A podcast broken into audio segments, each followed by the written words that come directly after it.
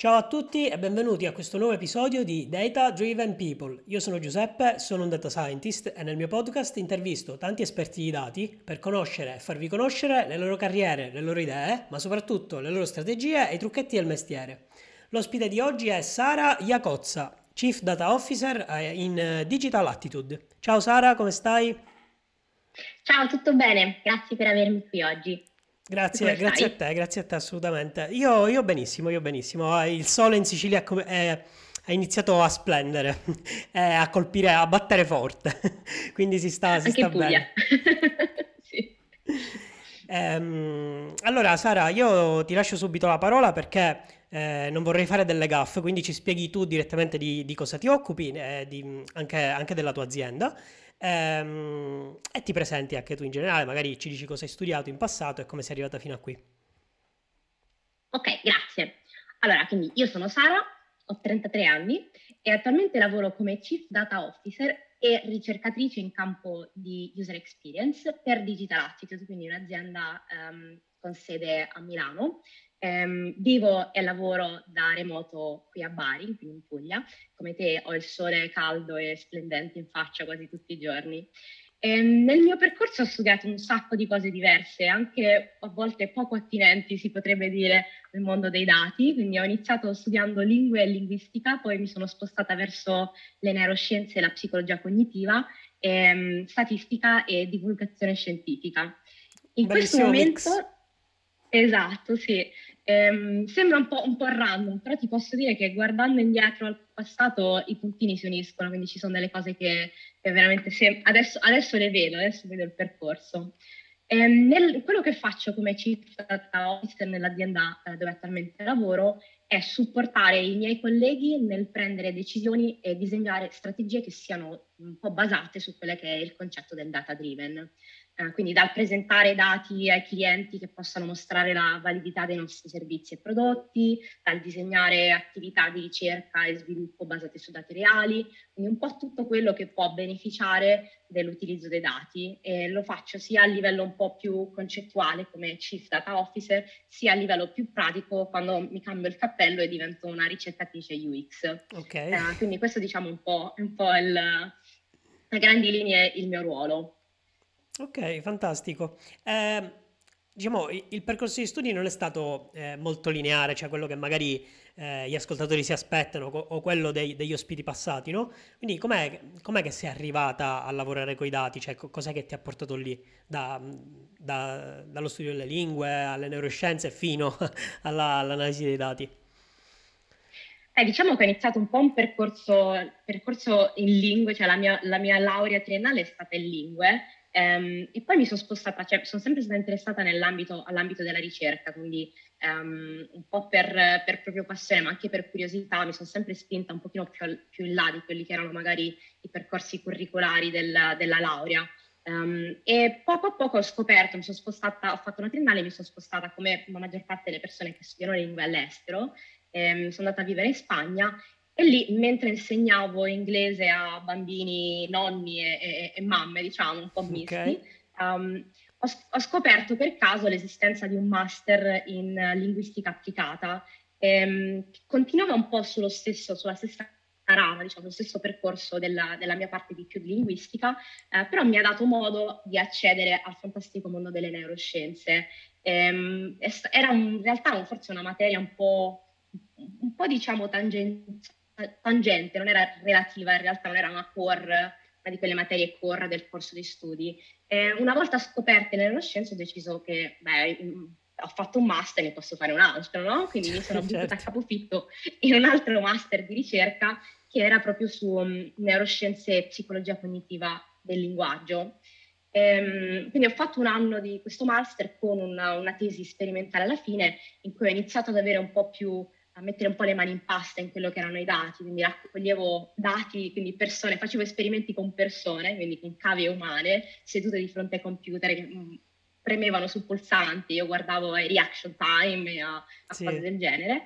E, ehm, ho deciso, beh, la ricerca mh, mm, non mi dispiace, anzi mi appassiona un sacco, posso scoprire tante cose nuove, perché non buttarsi adesso in un dottorato di ricerca?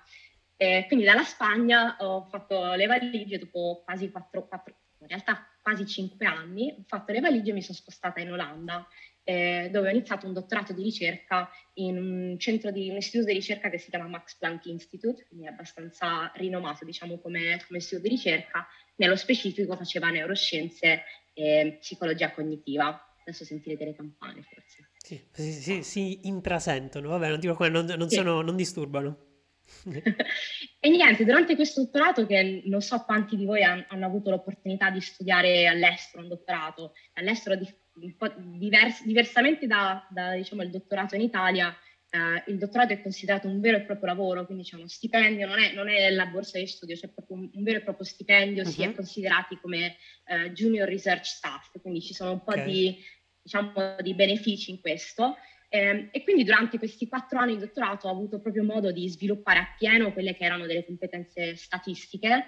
Eh, ho fatto una serie di esperimenti diversi anche con dati più o meno complessi, quindi anche creando database abbastanza um, diciamo proprio complessi, quindi non, da non, non, poter utilizzare un semplice Excel certo. per, per, capirci, no? eh, multidimensionali eh, con un sacco di, di variabili e condizioni. Um, e quindi poco a poco mi sono avvicinata al mondo, al mondo della statistica applicata, quello che possiamo dire in questo caso. Um, le conoscenze statistiche che ho preso sono state sempre attraverso il dottorato, quindi una statistica che è molto cruda e, e, nuda, se vogliamo, proprio applicata agli use case che mi si presentavano durante il dottorato, quindi agli esperimenti che portavo avanti. Certo, perché alla fine posso... eh, la ricerca cioè, non si fa per, per, secondo me, è tutta una raccolta di dati continua, un'analisi di dati, cioè per dimostrare poi i risultati eh, della ricerca servono proprio evidenze sui dati, no? Quindi è, è pieno, è strapieno. Sì, sì, sì, sì. Ci sono, ci sono alcuni, alcune mh, ricerche che sono più qualitative, no? uh-huh. in mhm. alcuni casi ovviamente, però nel caso soprattutto delle neuroscienze in cui si parla veramente per la maggior parte dei casi di dati cerebrali, quindi stiamo parlando di elettroencefalogrammi o risonanze magnetiche, quindi stiamo parlando anche di dati che hanno dimensioni, eh, n dimensioni, ehm, certo. ehm, molto complessi anche da, proprio da maneggiare. Quindi esatto. um, le competenze, competenze, statistiche di data, magari data mining o di data analisi sono essenziali per poter poi venirne a capo. Certo, infatti um, proprio, proprio, questo che hai detto è sulla scia dell'episodio precedente che eh, di Alessia Sarica, se volete andate a, a vederlo, che ha parlato proprio del neuroimaging e delle, dell'analisi delle immagini delle risonanze magnetiche. Esatto. Esatto, esatto, quindi complessità molto molto elevata in questo caso. Ehm, e, niente, poi quindi durante il dottorato poi ovviamente R è diventata, ho scoperto il, mondo, il fantastico mondo di R, se possiamo chiamarlo così. Um, mi sono appassionata sempre di più anche a livello di community, quindi la community di R, la community soprattutto delle R Ladies, eh, okay. uh, di cui um, faccio parte e, e di cui ho cofondato un, un, gruppo diciamo nazionale anche qui in Italia con delle, con delle colleghe, con delle colleghe amiche. Um, e quindi poco a poco il mondo dei dati è iniziato a diventare parte della mia vita quotidiana. E mi sono appassionata, mi sono appassionata eh, durante il dottorato era R o MATLAB, quindi queste due erano i principali, principali, strumenti diciamo, di analisi.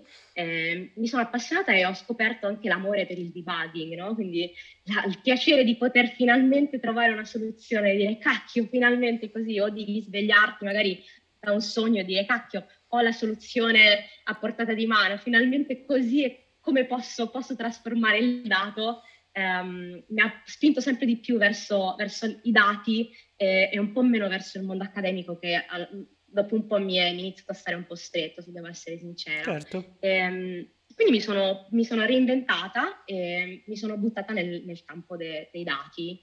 Ehm, un po' come eh, un paio di, le prime, prime esperienze che ho avuto sono state più come diciamo, analista o um, quello che, che, veniva chiamato ovviamente nel ruolo data storyteller. Ok. Quindi, um, uno scrittore tecnico che fa analisi dei dati, eh, un, po', po' complicata detta così. Diciamo, ho lavorato per un'azienda che faceva ricerca di mercato in tutto okay. l'ecosistema dello sviluppo di software, quindi anche di, di machine learning e, e ehm, AI. Eh, facevamo tantissima ricerca di mercato e avevamo bisogno ovviamente di processare i dati. Chiaro. Quindi io mi occupavo di um, scrivere report per aziende, per grandi aziende, non posso dire nomi, mi sono appena ricordata, per grandi grandi aziende um, che compaiono sui nostri computer, i, cui, i cui prodotti compaiono sui nostri okay. computer.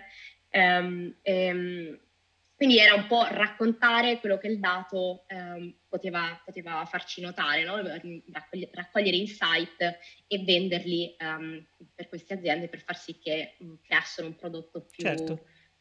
Uh, ottimale, diciamo, in questo senso. Quindi poco a poco mi sono spostata verso, verso questo, questo, lato e adesso sono Chief Data Officer e ricercatrice. Ok, eh, scusa, non so se l'hai detto prima e me lo sono perso, ma eh, il Data Officer, perché poi ci sono un sacco di figure mm. che, che, iniziano con data, no? Data Officer, qual è la mansione del Data Officer? Diciamo un po' più allora, il... in, in italiano.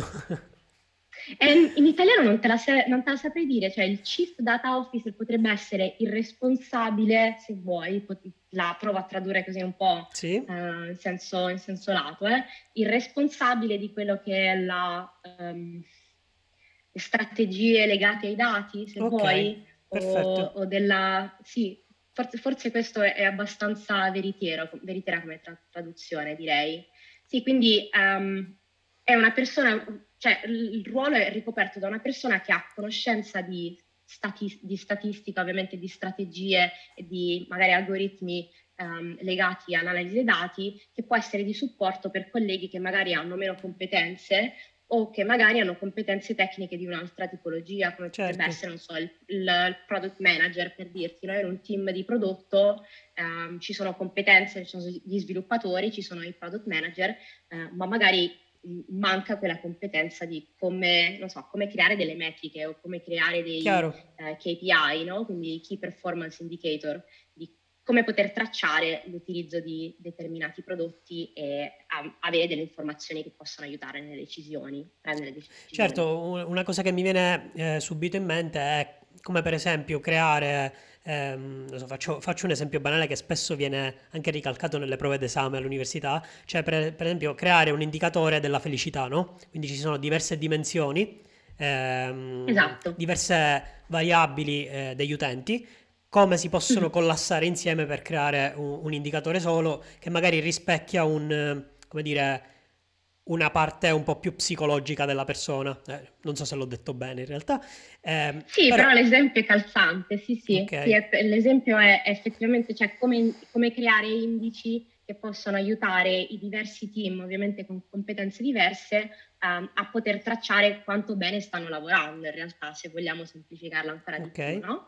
Um, e quindi um, veramente vuol dire anche essere capaci di ascoltare quelli che sono i bisogni dei colleghi, cercare di proporre cose che siano uh, rilevanti e che non, non li, li, spingano fuori orbita, diciamo. In certo, certo. potrebbe succedere.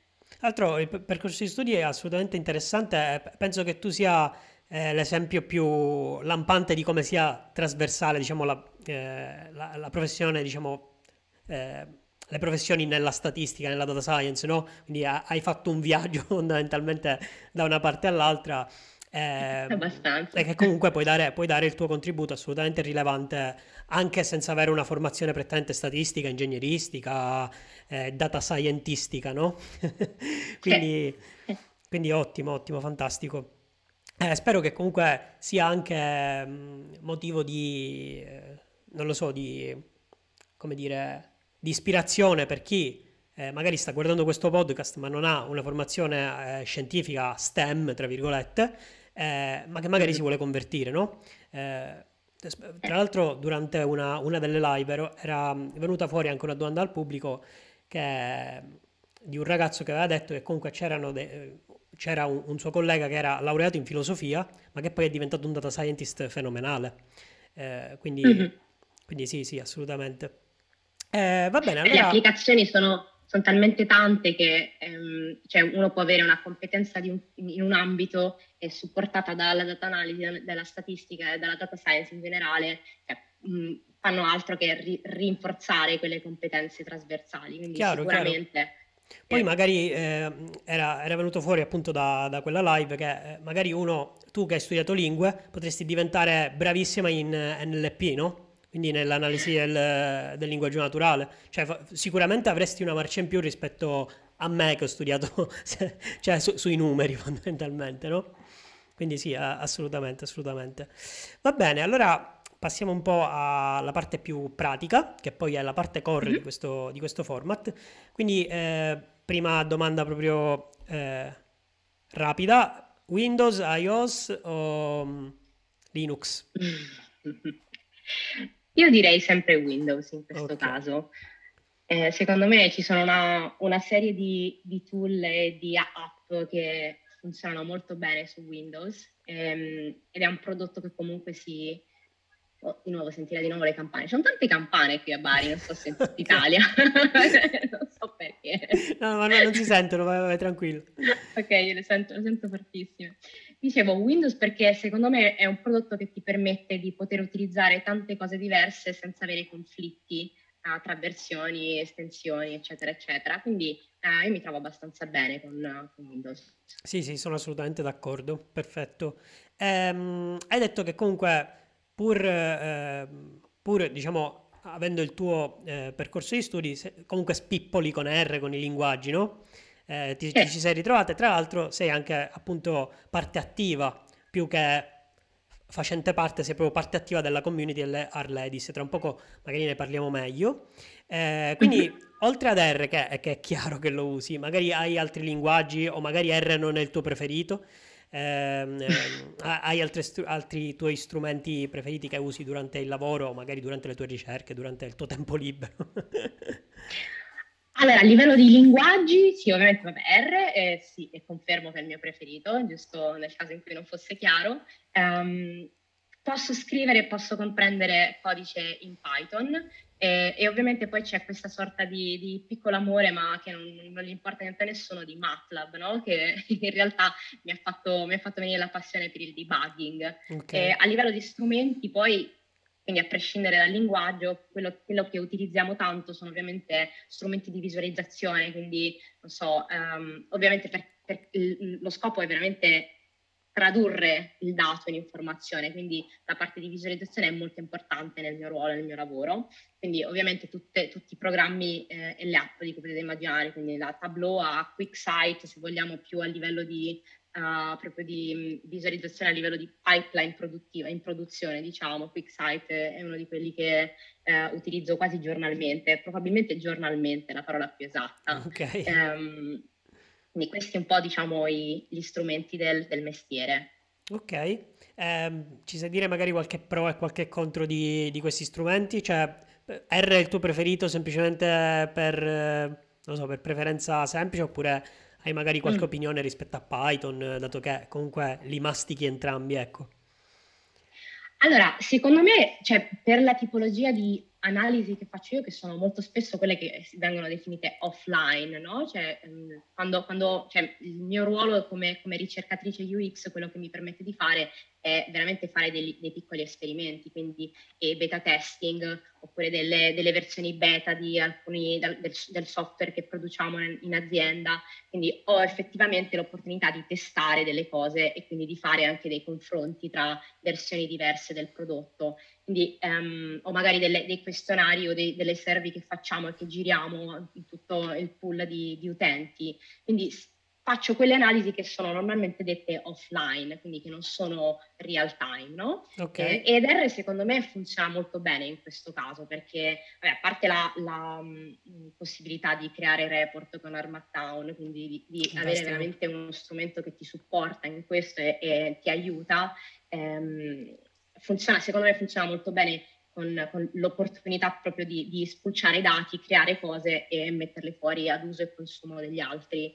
Eh, da quello che ho sempre potuto, cioè almeno nella mia esperienza, Python è molto più agile quando si tratta di avere dati comunque di um, un'accessibilità un pochino più, diciamo, um, con una costante, una costante un pochino più, più alta, no? con una frequenza un pochino più alta. Okay. Um, e, e, la stessa cosa si potrebbe dire per Tableau QuickSight che utilizzo per, per visualizzazione dati. Dipende poi sempre da quanto, da quanto ben connessi siano alla, ai dataset, certo. quanto sia um, quello, che, quello, che, uno vorrebbe portare avanti. Quindi se è una, una tantum o se è qualcosa che fai. Magari per esempio con API, scraping, queste cose così. Esatto, no? sì. Okay, esatto, perfetto. per esempio QuickSight in questo momento che utilizzo, utilizzo in azienda è completamente è connesso automaticamente al nostro, al nostro S3 di, di AWS, quindi corre direttamente, ho direttamente l'opportunità di analizzare i dati e di plottarli, quindi sono anche magari dashboard di monitoraggio, quelle certo. che si fanno, che si, chiaro, chiaro. si fanno. Magari Tableau è qualcosa di leggermente diverso, no? si punta di più sulla visualizzazione, su magari la, l'estetica e su un messaggio che sia anche vendibile all'esterno dell'azienda. Chiaro, chiaro, fantastico. Ehm, invece, per esempio, facci un esempio di problema o use case che ti viene posto mm. in azienda e come tu lo affronti, mm-hmm. no? Magari proprio dall'inizio alla fine. Ovviamente non un problema che dura giorni o mesi, in maniera schematica da 10 minuti, ecco, da 5 minuti.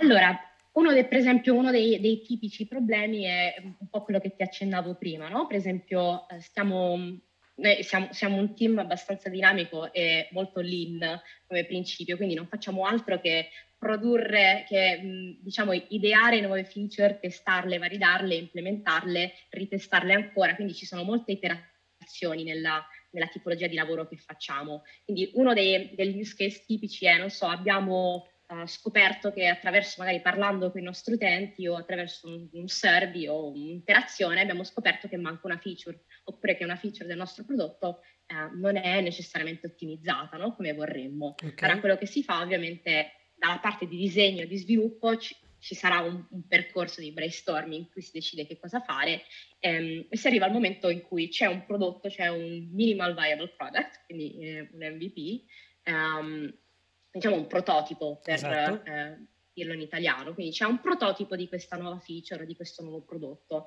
um, e non si prende nessuna decisione, la regola è non si prende nessuna decisione se prima non si testa se funziona, no? Se veramente apporta quel, cioè, c'è quel valore aggiunto che pensavamo um, dovesse, dovesse, dare. Cioè come eh, magari un, facciamo... una, una B-test continuo, no? Esatto, sempre, sempre, sì, sì, sì, esatto.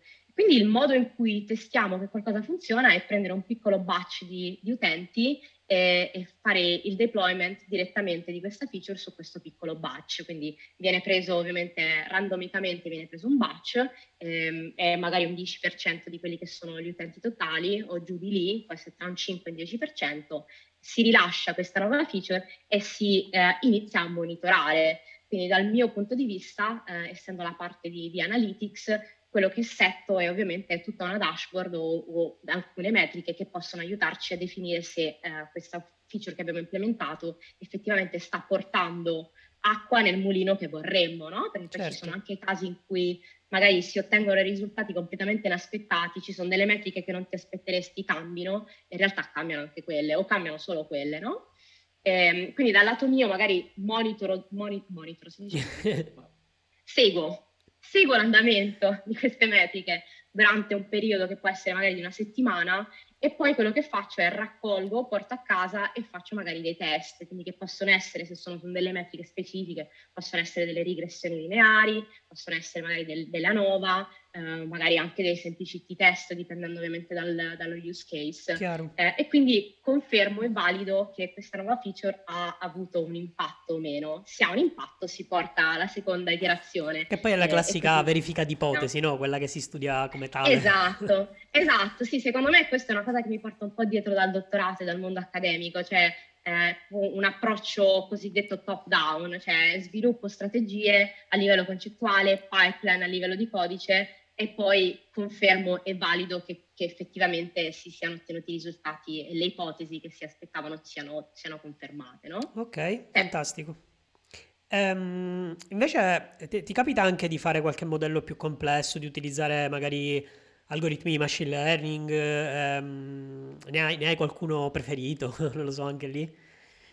In questo, in questo ruolo in cui, che, che, svolgo in questo momento no, però nella, nel, nel, ruolo di data storyteller ehm, in cui, cui, lavoravo precedentemente a, a questo, in realtà sì perché avevamo una serie veramente infinita di feature e quindi quello che ci succedeva molto spesso era magari o utilizzare un random forest o un decision tree che ci aiutasse un po' a delimitare.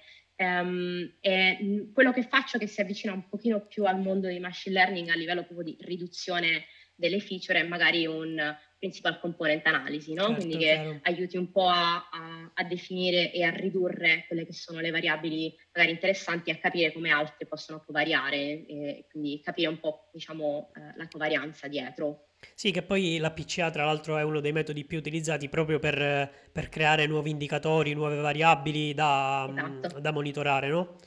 Ok, esatto, sì. ok, ok, fantastico.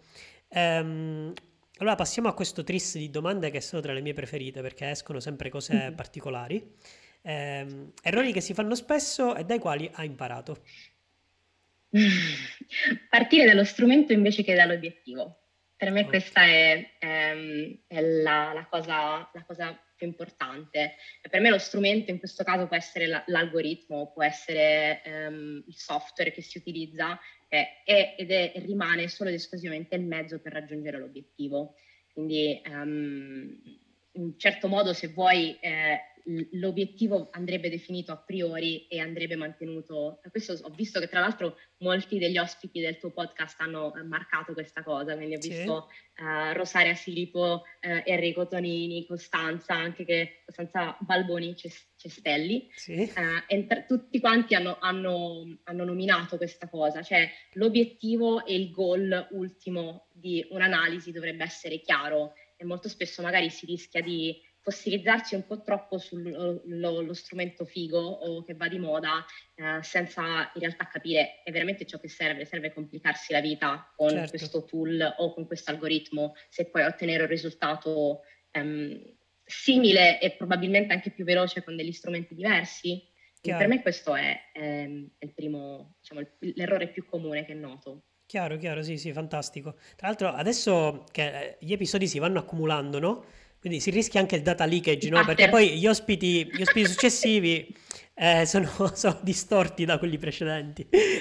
Un No, po' di vabbè, ovviamente si scherza, ovviamente si scherza. Però è bello, è bello tipo sentire, sentire prima, di, prima di partecipare, sentire gli altri colleghi e dire, beh, allora, allora non, non- non dirò una cagata, è una cosa, eh, è una cosa abbastanza fondata, no? Cioè, è consolidata e- ed è una cosa che, che po- posso dire senza paura di dirla, no? Sì, sì, certo sì, no, è vero, ma poi tra l'altro questo, questo podcast è nato anche proprio per questo, anche perché se, mh, se magari le domande hanno delle risposte ridondanti negli episodi, non vuol dire che comunque il podcast è noioso, no? Vuol dire che proprio quelle cose No, sono no, importanti, assolutamente. ok? Esatto, sì. Sì, sì, sì, sì, sì. E sì, il sì. concetto proprio di la ripetizione fa sì anche che magari eh, rimangano più nella memoria, no? Il, il fatto di, di marcare questa cosa è perché sono errori che tutti magari ci siamo trovati a- anche eh, sulla, propria- sulla nostra pelle a commettere. Sì, sì, poi, ma- non... po- poi magari uno si vergogna e non lo dice in giro, no? E quindi queste cose rimangono nascoste, ma poi in realtà le facciamo tutti, Esatto, no? Quindi, o- esatto, oppure sì, sì, sì. spararsi sul modello e mm, r- non aver visto, per esempio, le variabili mal codificate e quindi poi tornare di nuovo tutto indietro e ricodificare bene, eh, trasformare in fattori, Esatto. fattori ordinati, no? Queste cose ci passiamo tutti, però eh, non le Nessuno le diciamo. dice. Esatto, esatto. Fantastico, fantastico. Sì, comunque questa cosa dello strumento è assolutamente importantissima, anche perché poi si dice se sei un martellatore tutta la vita ti sembra un chiodo, no? E quindi tu prendi a Esatto, martellate tutte bravo. cose, ma il martello non è sempre lo strumento adatto. Ok. Esatto, sì. E invece qualcosa che pensi che venga sopravvalutato, ma che per te non è molto utile. Ovviamente queste sono domande personali, non è, non è che se dici che Python non è molto utile arrivano i fan di Python e ti, ti insultano. Eh, Per te non è molto utile nel tuo lavoro e nella tua mansione. Allora, no, secondo me, a parte, no, no, non, direi, non direi mai che Python è molto utile. Secondo me l'utilizzo di tecnicismi e gergo senza assicurarsi di essere capiti. Ok, Eh, noto molto spesso che anche tra professionisti di uno stesso ambito, e quindi di una, di una nicchia anche di uno stesso ambito, molto spesso si dà per scontato che l'altro ci sta capendo, no? Quindi utilizziamo magari ehm, un sinonimo per un modello invece che per un altro, o una variabile per un altro. Io anche a volte mi rendo conto che anche semplicemente, adesso magari dirò una, una- una cosa ovvia, però molto spesso anche, poi il mio team è tutto, tutto in inglese, quindi parliamo tutto in inglese, siamo molto internazionali, no? Anche il concetto semplicemente di feature, variabile è indipendente, vero, sì, ehm, sì, sì, sì, sì. dimensione, cioè e, e, tu dici, a volte mi rendo conto che dico tutte e tre le parole in una frase per far sì che persone diverse che mi stanno ad ascoltare possano comprendere a cosa mi sto riferendo. Sì, sì, no? sì, è verissimo Quindi, questo. Grazie, perché eh, eh, di questo dico, forse è una cosa stupida, però non credo, credo che veramente ehm, una cosa importante sia sempre con- confermare di essere, di essere compresi, no? Sì. Quando si parla di, di, di, di, cose tecniche. E quindi anche molto spesso se non si è lavorato mai insieme magari con alcune persone, può essere veramente difficile capire esattamente, anche a livello tecnico ovviamente, cosa uno cerca dall'altro. Certo. Eh, e questo lo vedo molto anche nel nostro campo. Sì, sì, tra l'altro proprio a parte che il discorso proprio dei termini, della terminologia della lingua ce lo potevamo aspettare ovviamente da te, da, da, da formazione. Eh, però sì, io ho avuto, mh, mm, eh, proprio per questa cosa, ho avuto magari un impatto un po' eh, turbolento quando magari dopo la laurea, che io ho fatto scienze statistiche, no? Scienze statistiche molto uh-huh. all'italiana, cioè era in inglese il corso, però era statistica molto classica, ok?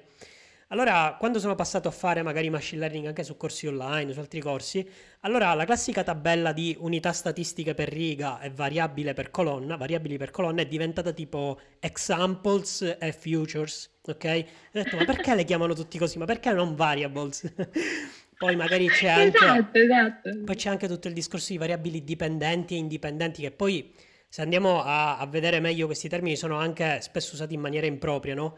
Quindi è sempre meglio mm. dire magari eh, variabile risposta, eh, regressori, oppure variabile esplicativa, no? Ci sono tutti questi termini, sono poi tutti sinonimi, alla fine li usiamo tutti indistintamente, ma esatto. dobbiamo stare attenti, chiaramente che tutti ci capiscano. Fantastico. La X e la Y, poi anche quello poi dipende, vedi, se, se, se trovi un informatico magari devi ritornare sulla X ah, e la sì. Y. sì, sì, è vero, è vero. Poi, tra l'altro, c'era, durante il mio corso di laurea, c'era questo mio professore, che eh, non dirò che magari mi sta guardando, no vabbè, tanto non sto dicendo niente di male, che alternava un anno sì e un anno no e spiegava, faceva statistica inferenziale, spiegava prima un mhm. anno tutto utilizzando la, la x come variabile, quando parlava di variabile, e l'altro anno usava tutta la y, no? Quindi quando poi gli studenti si confrontavano da un anno all'altro c'era tutto questo un macello fondamentalmente. Oppure il parametro generico che prima un anno era teta e poi diventava, non lo so, un'altra lettera. Niente, il, delirio, il delirio. Non era consistente questa... questa, questa sì, sì, era, era eh, un anno sì, un anno no. Stava quindi... facendo un, AB, un A-B test, stava facendo in esatto, realtà. Voleva vedere quale di questa cosa avrebbe portato più studenti al successo. Indovina esatto. quale delle due lettere funzionava meglio. Sì, sì. Ok, ah, invece sì. domanda contrapposta alla precedente, qualcosa che pensi che venga snobbato ma che invece ti è molto utile?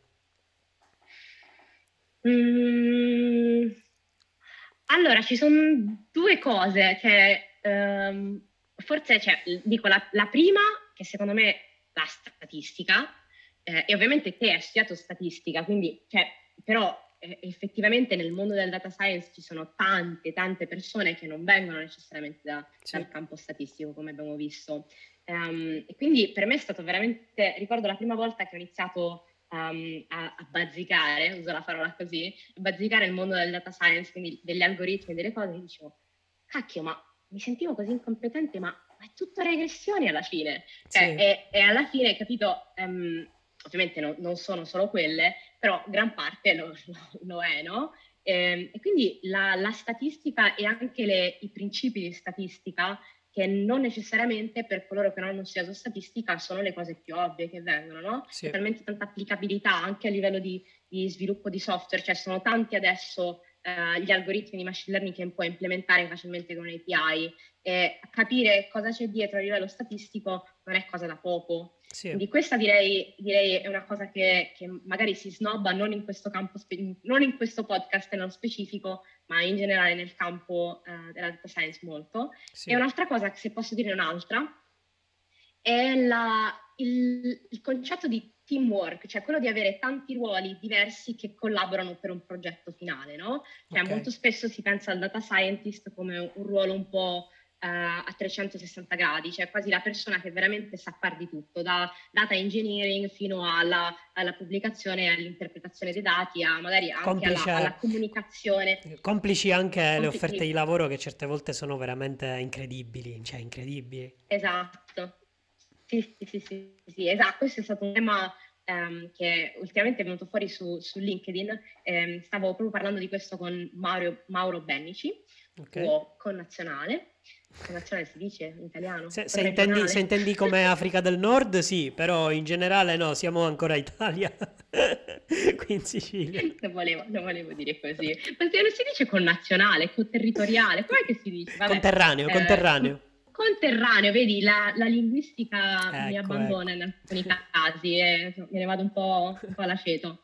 Eh, stavamo proprio parlando del fatto che ehm, cioè, è, è, quasi impossibile capire cosa un'azienda voglia. Cioè, se te guardi eh, ai job posting attualmente in offerta su LinkedIn, a parte che sono tutti data scientist, cioè non c'è, non c'è neanche la, la, distinzione tra i diversi ruoli, poi ci, ci cerca di tutto, cioè le competenze, le competenze, che un data scientist dovrebbe avere sono illimitate. E, ehm, ci sono cose che, cioè, veramente dici, ma neanche in una, in, nell'arco di una vita riusciresti ad impararle tutte, no? Soprattutto come per la figura junior. junior giu, esatto, stavo dicendo junior data scientist. Ma come? Ma scusami. ehm, quindi questa cosa di differenziare ruoli, responsabilità e task a seconda di quella che è l'inclinazione personale e professionale di una persona, chiaro, no? Eh, io credo che la maggior parte del mio lavoro che faccio normal- giornalmente non sarebbe possibile se non avessi alle spalle, davanti a me, anzi non alle spalle, un data engineer che è pronto a mettere a disposizione le sue doti e a, a far sì che io abbia accesso ai dati, no? Eh, che si occupi di fare pre-processing, che si occupi di fare una sorta di cose che altrimenti non, non ehm, renderebbero la mia vita molto più complessa. Probabilmente non, non, sarei capace di fare dati e analisi così tanto velocemente come posso fare in questo momento. No? Sì, certo. Quindi proprio il teamwork nel, nel, mondo della data science, secondo me, è qualcosa che eh, in un certo qual modo è un, po', è un po' non snobbato, ma underrated. In certo ok, modo, ok. Sì, sì, alla fine per snobbato intendo sottovalutato, no? Ok. Sì, sì. Eh, tra l'altro poi sulle offerte di lavoro veramente si potrebbe fare un episodio a parte, magari poi facciamo una live divertente, farò una live io che sfoglio le offerte di lavoro di data scientist perché veramente c'è, c'è da, da, ridere troppo, da ridere troppo.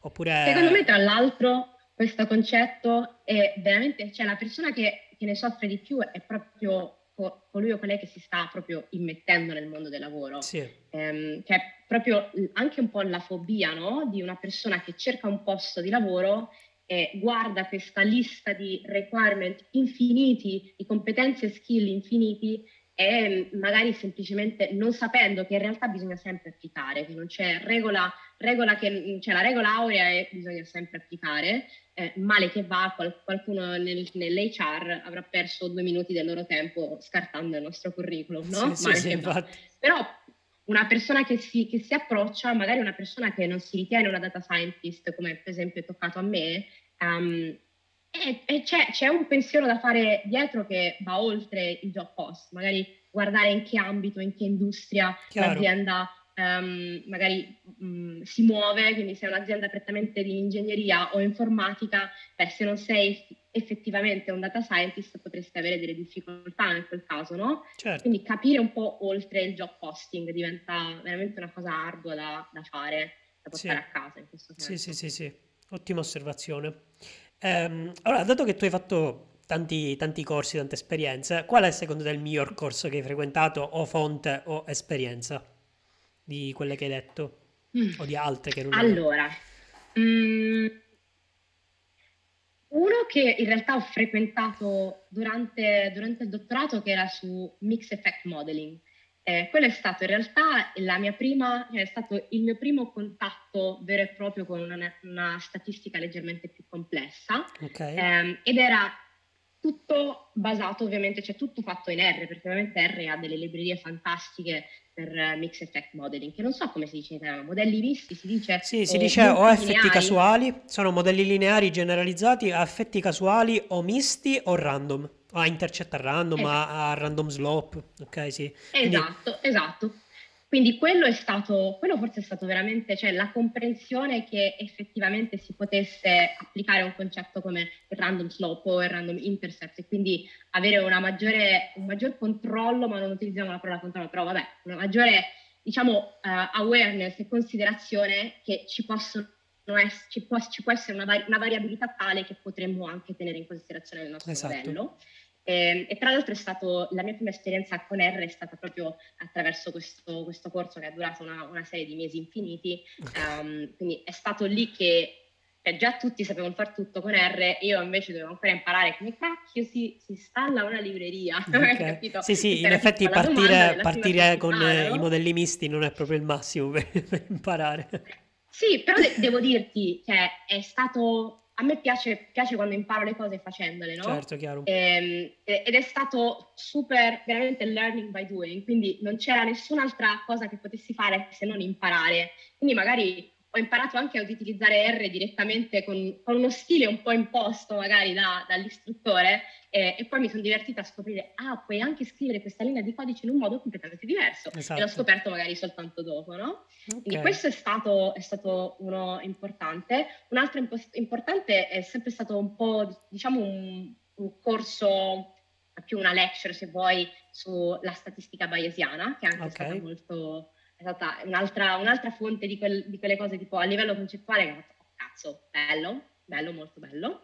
Ehm, quindi questo a livello, a livello, concettuale, poi ci sono una, cosa, una serie infinita di, di corsi su Udemy o Coursera che forse ho lasciato alcuni terminati, altri un po' meno, sì. che mi hanno dato più, diciamo, competenze tecniche, se vogliamo. Sì, sì, poi c'è da dire che, cioè, parlandoci chiaro, con, con i corsi Udemy non è che si diventa proprio bravi, no? Cioè, si deve avere una, una, già una, una buona base, anche perché spesso sono molto superficiali, sono molto praticoni, eh, poco teorici, o giusto ci mettono quel poco di teoria fatta anche male a volte.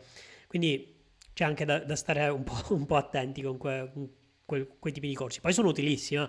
io sono, sono, il primo, sono, il primo, a farli assolutamente, eh, li sto facendo tuttora, quindi...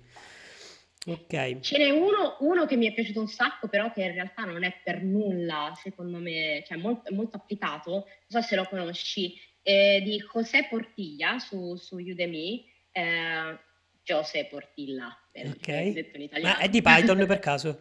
Sì. Allora esatto. mi sa che l'ho fatto. Python for Data Science e Machine Learning Bootcamp. Ah, no, no, ok. 450, vabbè lui ne ha, fatti, ne ha, fatti, alcuni, quindi magari non è questo, ma ce ne sono degli altri, sono tipo 400, 450.000 studenti. Solo? e ha tipo un rating di 4.6, non, non lavoro con lui, lui non ci guadagna eh, da questa cosa che ho detto, però è stato veramente un, um, un corso, cioè mi ha dato veramente un sacco di conoscenze di Python, ovviamente venivo già da R eh, da MATLAB e da, ovviamente da tutta la pipeline di analisi sì. in mente, però mi ha dato veramente, erano delle, delle fatte bene molto, molto corte le lezioni, eh, con un imprinting molto mirato a questo concetto di learning by doing, quindi sì. fai, fai, fai, fai. È anche molto soddisfacente, devo dire, quindi quello magari lo, lo consiglio a chi okay. vuole avvicinarsi a Python.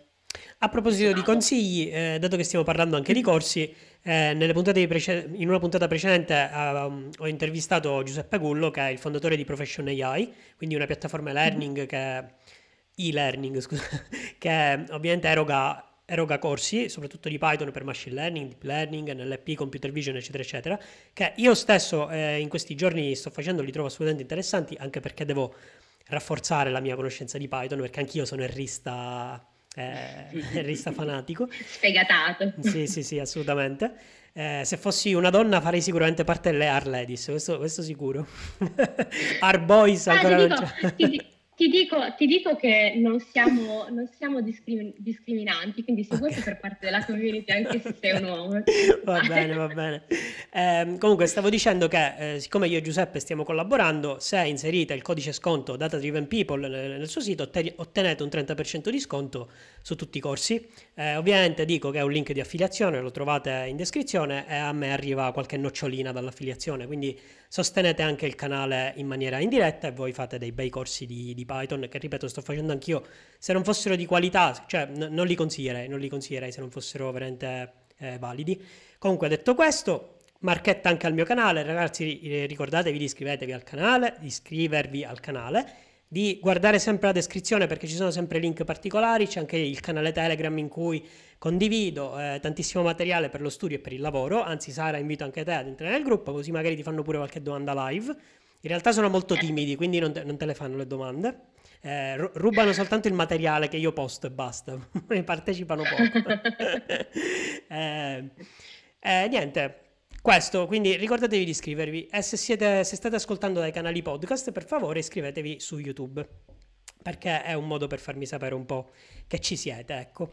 Chiusa la parentesi, torniamo da Sara, che se no vi annoio. Eh, allora, dato che comunque hai studiato anche neuroscienze, che tra l'altro a me intrippano tantissimo, sto leggendo un sacco di libri a riguardo, spero che tu abbia letto dei libri a riguardo e che me ne possa consigliare qualcuno eh, proprio mm-hmm. riguardo questo tema. Mm. Riguardo neuroscienze. Mm. O scienze comportamentali, cognitive, neuroscienze, qualcosa del genere. Allora, mm, sì, in realtà, in realtà mh, mhmm, devo essere sincera, essendo del campo, cioè ne, ne, ho letti, eh? essendo del campo, però quello che mi viene sempre, probabilmente a tutti, tutti coloro che sono sai, con i piedi dentro ad un determinato settore, ogni volta che si avvicinano ad un libro divulgativo un po' meno, dico, eh ma però non è così, sì, sì. Eh, vabbè ma molto generalista sta cosa, un po' troppo astratto. Sì, sì, è vero, è vero, capisco bene se, se devo, so che qualcuno già l'ha consigliato eh, a livello di, vabbè, ma questo è proprio uh, thinking fast, thinking slow. Ah, bellissimo. Eh, pensa, uno dei miei pensa, preferiti. Com'è in italiano? Pensieri in lenti italiano? e veloci, o pensieri veloci e lenti, uno dei due. Sì, quindi quello è stato, diciamo che quello è stato il libro che mi ha spinto nel mondo delle neuroscienze. Tra l'altro il mio primo esperimento, mi ricordo esattamente di leggere una roba tipo, eh, lo sai che se um, hai un'emozione, se percepisci, se hai un'emozione molto intensa o sorpresa, cosa, ti si dilata la pupilla sì. un casino, no? E il mio primo esperimento è stato proprio con un eye tracker per misurare la pupilla in relazione a delle, delle stimoli. Cose, degli stimoli emotivi. Esatto. Nicola è stato tipo, ah ok, voglio fare quello. Eh, che si avvicina un pochino di più invece a quello che faccio oggi, magari di UX, quindi di, sì. di esperienza utente, può essere eh, nudge, non so se... La spinta gentile. Se ti suona. Esatto quello anche molto, cioè, è, va un po' sulla, sulla linea di eh, pensieri lenti e veloci.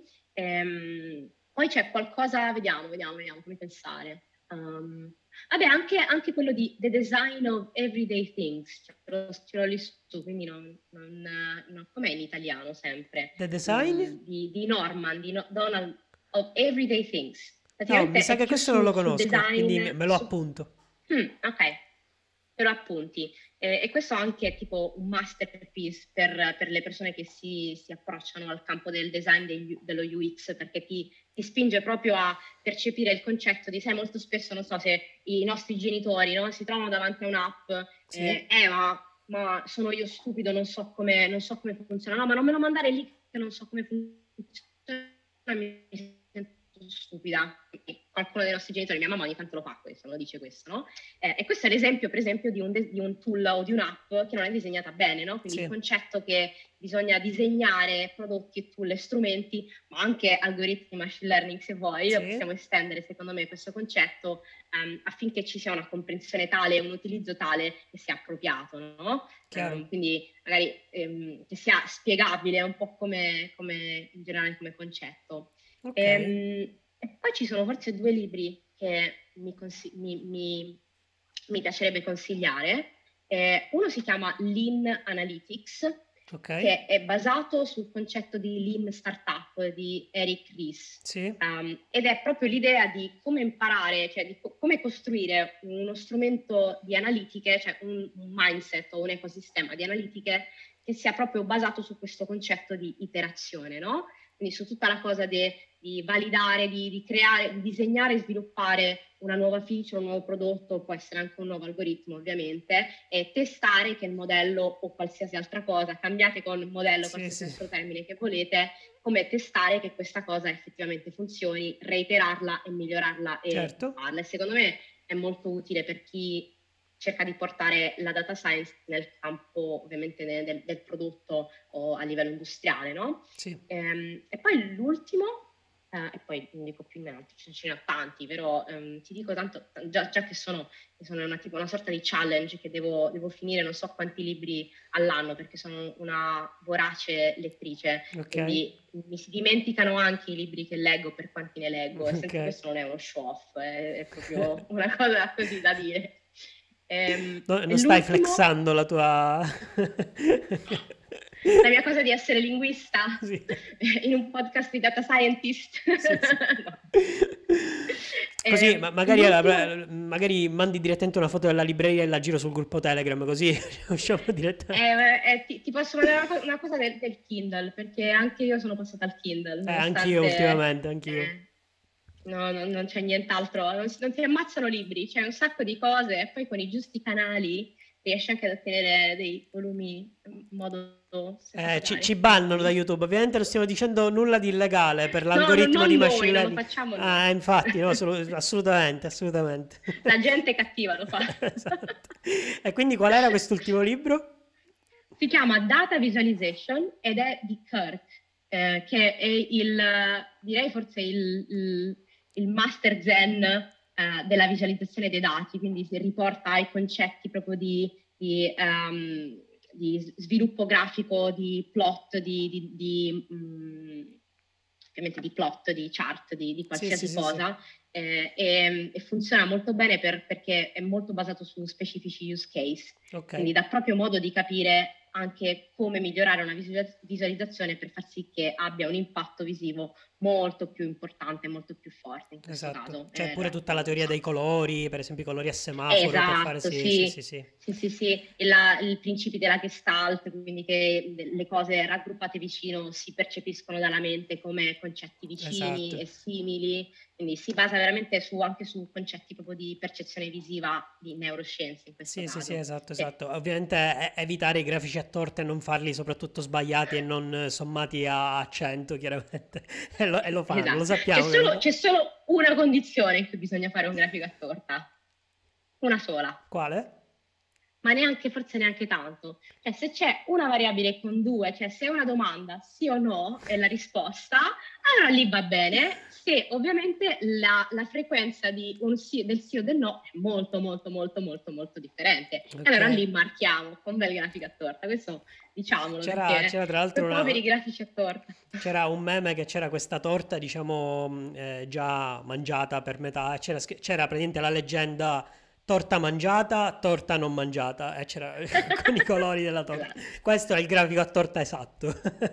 esatto. Sì. Comunque a proposito di neuroscienze e scienze comportamentali e cognitive, nel, nel gruppo Telegram avevo, avevo condiviso eh, degli speech ai, ai, TED, alle conferenze TED, mm-hmm. di Dan Ariely, non so se lo conosci. È fortissimo, fortissimo, un ricercatore, veramente te lo consiglio assolutamente, Dan Ariely. Eh, mm-hmm. che parla proprio di, di, di, di questo, eh, fa anche esperimenti live con la platea, ma ce ne sono alcuni che mm. sono veramente cioè, eccezionali, eccezionali. Me li sono bevuti tutti, tutti. Ho fatto un'ora e mezza di speech TED, tutti misti. Eh, cioè parla anche del nudge. Di motivazione stavi, no? Esatto, sì. anche del nudge, perfetto. Sì, sì. sì, sì ok, ok. Ah, non, non, rischiamo di andare lunghi, forse. Quindi eh, ti dico, ti chiedo, cose che vorresti approfondire ma non hai av- avuto ancora tempo o modo. Allora, beh, diciamo che um, una cosa che un po' mi dispiace di non avere, di non avere tempo di, di fare è approfondire, cioè io il mio lavoro in questo momento non è super, super, super, super tecnico, no? Proprio perché è, c'è questa doppia faccia, sì. di una parte essere più vicino al business e l'altra di essere più vicino agli utenti. Quindi a livello di data science, per esempio, mi piacerebbe avere molto più tempo da dedicare a nuovi strumenti e nuove tecniche. Quindi anche avere proprio il tempo uh, di avere quei side project che mi permettano di sperimentare con algoritmi che magari ancora non conosco, eh, o magari di di provare dei tool nuovi, dei software nuovi che sono usciti open source e non ho avuto il tempo di, di provare, eh, ma anche per esempio imparare di più su web analytics per dirti, okay. no? Eh, okay. quella è anche una cosa che, che mi è rimasta. Quindi sm- smanettare un po' di più, no? Sì, smanettare un po' di più, sì, smanettare un po' di più e, e um, avere proprio il tempo e lo spazio mentale di farlo, perché magari um, anche se si ha quel weekend o il post lavoro, non sempre c'è l'energia mentale certo. per potersi proprio metterci, eh, mettere mano e provare, sì. Sì, magari dopo una giornata intera, dopo otto ore di R, magari vorresti anche fare altro, ecco. Ci sta, ci sta assolutamente, condivido. Ehm, invece parlaci un po' di, di questo gruppo, di questa community, no? De- delle Art Ladies. Cos'è, com'è?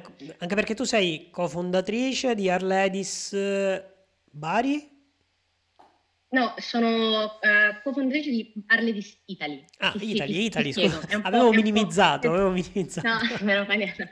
Co- Co-organizzatrice di, di quello di Bari. Allora, ti spiego, praticamente Arledis ehm, è un'organizzazione non profit mondiale, quindi non è che c'è soltanto, soltanto qui. Tra l'altro credo che stiamo parlando veramente di um, una community di all'incirca 100.000 membri sparsi per tutto il mondo, quindi di, di Fantastico. volume.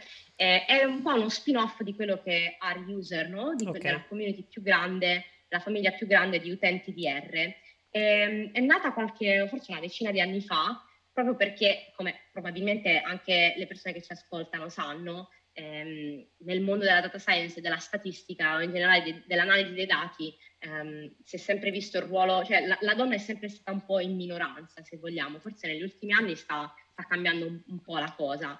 Ehm, però quindi nasceva Arledis tempo fa, proprio a San Francisco per dirti il primo, il primo gruppo, eh, nasceva tempo fa per cercare di supportare, cioè di dare un- quello che è un po' un- una, una casa sicura eh, in cui accogliere eh, le donne e le minoranze magari di genere che non si sentivano magari rappresentate nelle conferenze di R o in alcuni gruppi più grandi Ok. in cui c'era una preponderanza, maschile.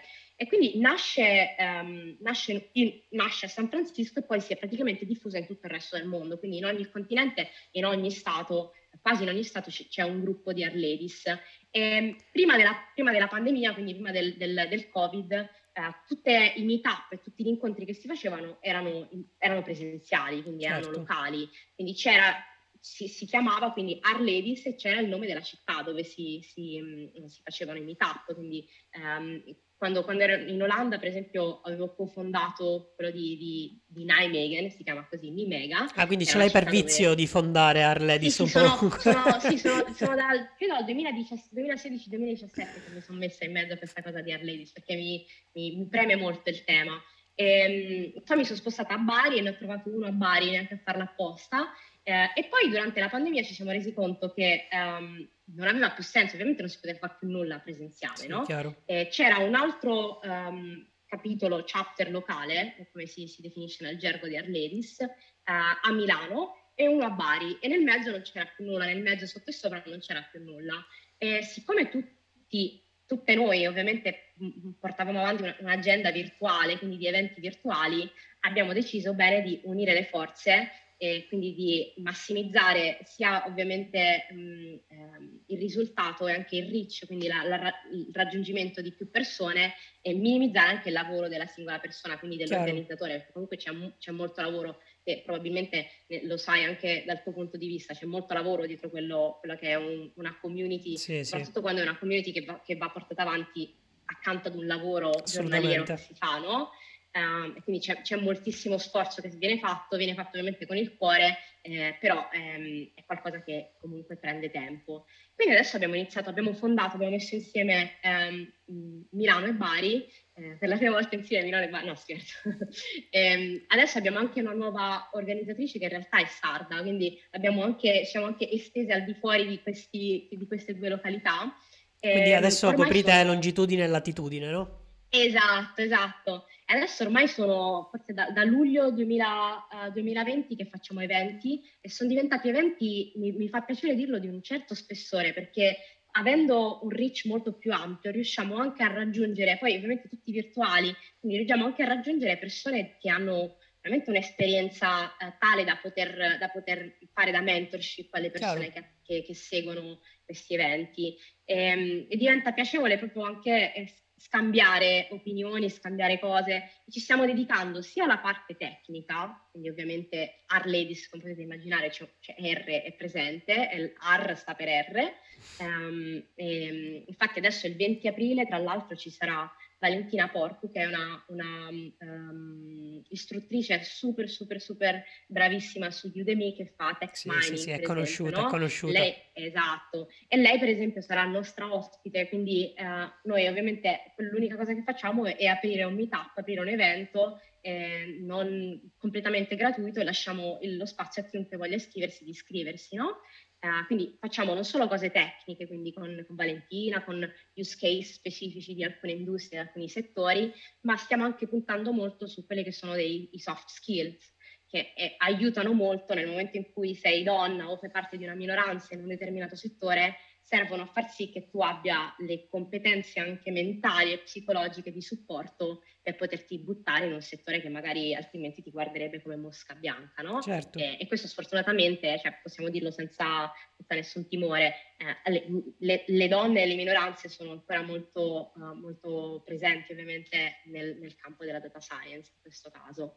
E, e quindi noi ci occupiamo di questo, questo è il nostro, è il nostro obiettivo. Eh, facciamo un sacco di, di, mm, eh, partnership anche con aziende private, con, eh, con altre community, siamo, siamo partner di Codemotion per esempio, Mhm. ehm, di, altre, di altre aziende e ci spingiamo molto, spingiamo molto con i temi della diversity e dell'inclusion.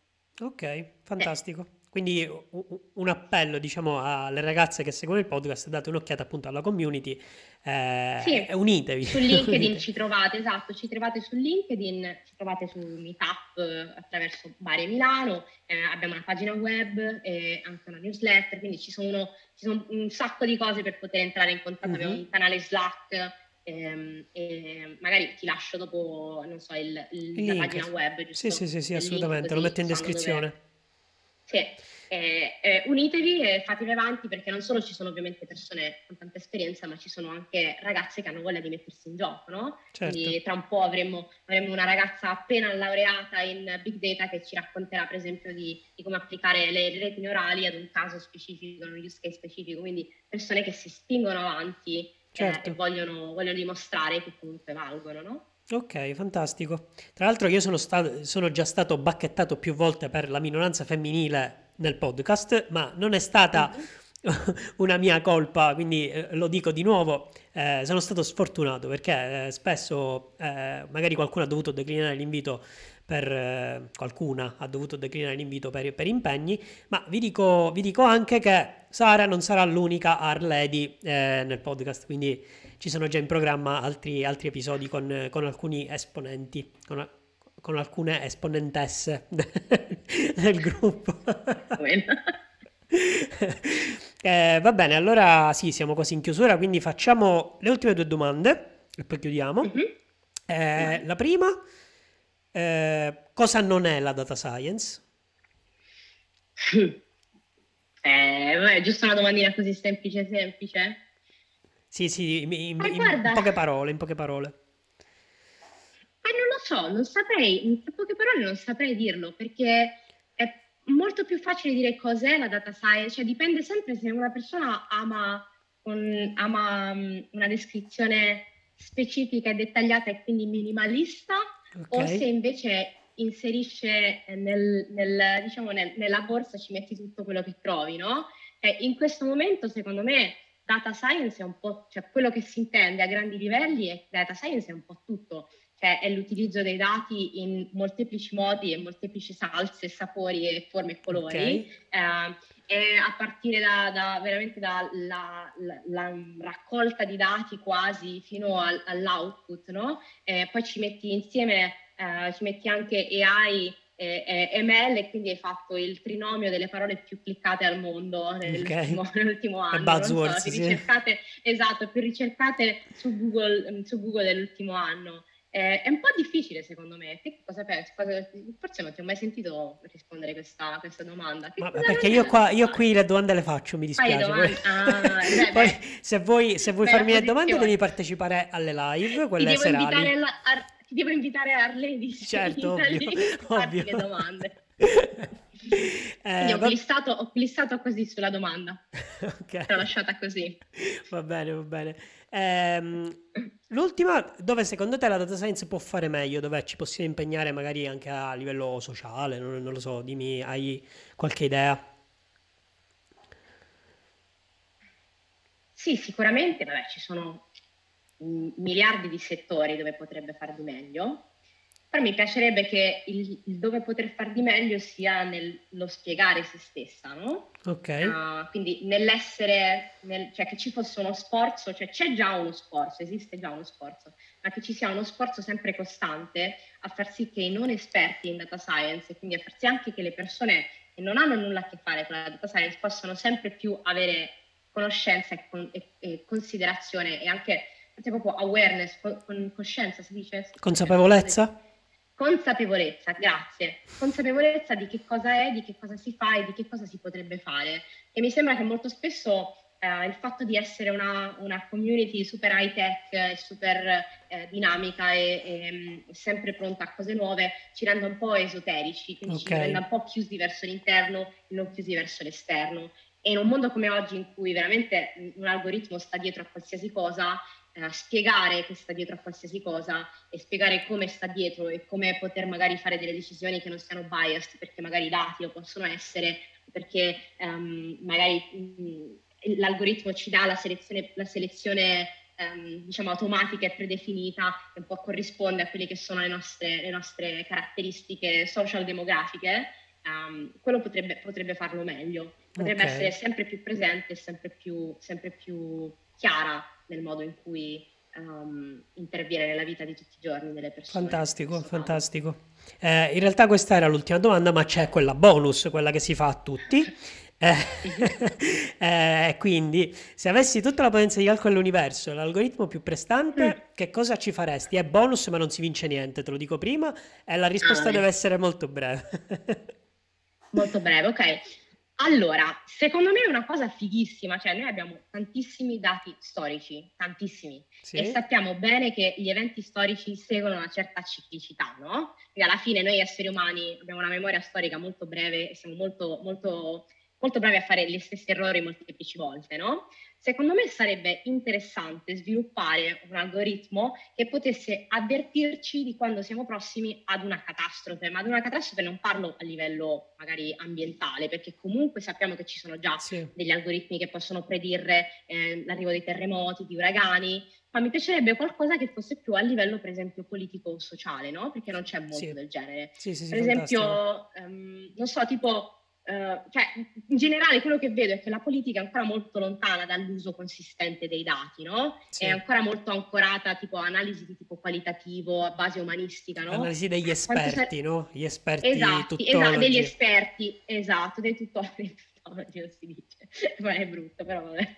Eh, però per esempio quanto sarebbe figo capire quali sono i fattori che significativamente portano ad una guerra civile per dirti in Sud America o quali sono le variabili che predicono Chiaro, so, la sì, caduta sì, del sì. governo per esempio no? Mm-hmm. Eh, o c'è un modo che magari potremmo, potremmo diciamo, un algoritmo che potremmo implementare che ci permetta di anticipare e prevenire non so, lo scoppio di, della guerra nel, una guerra del Medio Oriente con largo anticipo e, e poi ovviamente cioè, a parte questo che sarebbe fighissimo, dovrebbe, si dovrebbe capire come sviluppare anche modelli che non, ten, che non contengano bias in questo certo. caso, perché ce ne sarebbero a molta, a, a, da morire, sì, ovviamente perché la storia è piena di, di bias del vincitore, la, la, storia viene raccontata dai vincitori, no? Sì, Quindi mi piacerebbe magari una roba tipo, non so, un modello che dice ok, se la media della povertà della popolazione è tale a questo, e sopra di questo, sopra di questo, magari ci sono questi fattori climatici o questo tasso di disoccupazione questo numero di followers di un determinato partito, per esempio politico, eh, è molto probabile che si ottenga questo risultato a livello, stor- a livello politico, no? Questa certo, certo, certo. Ehm,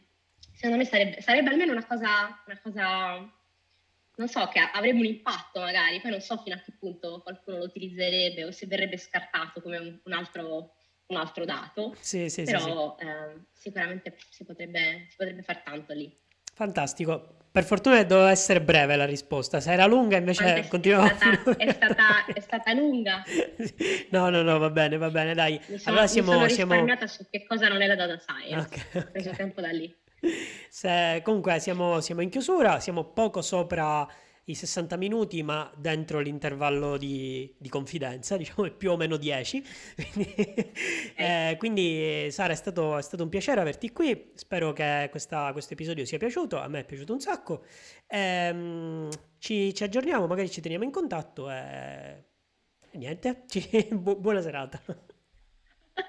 Grazie moltissimo per, per, avermi invitata, è stato veramente bello. È stato anche bellissimo ascoltare altre, gli altri ospiti che sono venuti prima di me, quindi eh, questo magari è un rimandare a chi ci ascolta a riandare ad ascoltarsi. Fantastico, quindi, quindi sei ospite e anche fan, possiamo dirlo. Sì, okay. sì, sì, sì, se no sono ospite anche fan, lo puoi dire benissimo. Sì, va sì. bene, va bene, grazie. Ciao, ciao. Grazie mille, ciao. Oggi avete ascoltato Giuseppe De Gianlucido e Sara Iacozza. Se vi è piaciuto questo episodio non perdetevi i prossimi di Data Driven People, ogni sabato mattina su tutti i canali di podcast e su YouTube in versione video. Per maggiori informazioni e contenuti visitate il mio sito web www.giuseppedejanlucido.it. Ci sentiamo sabato prossimo!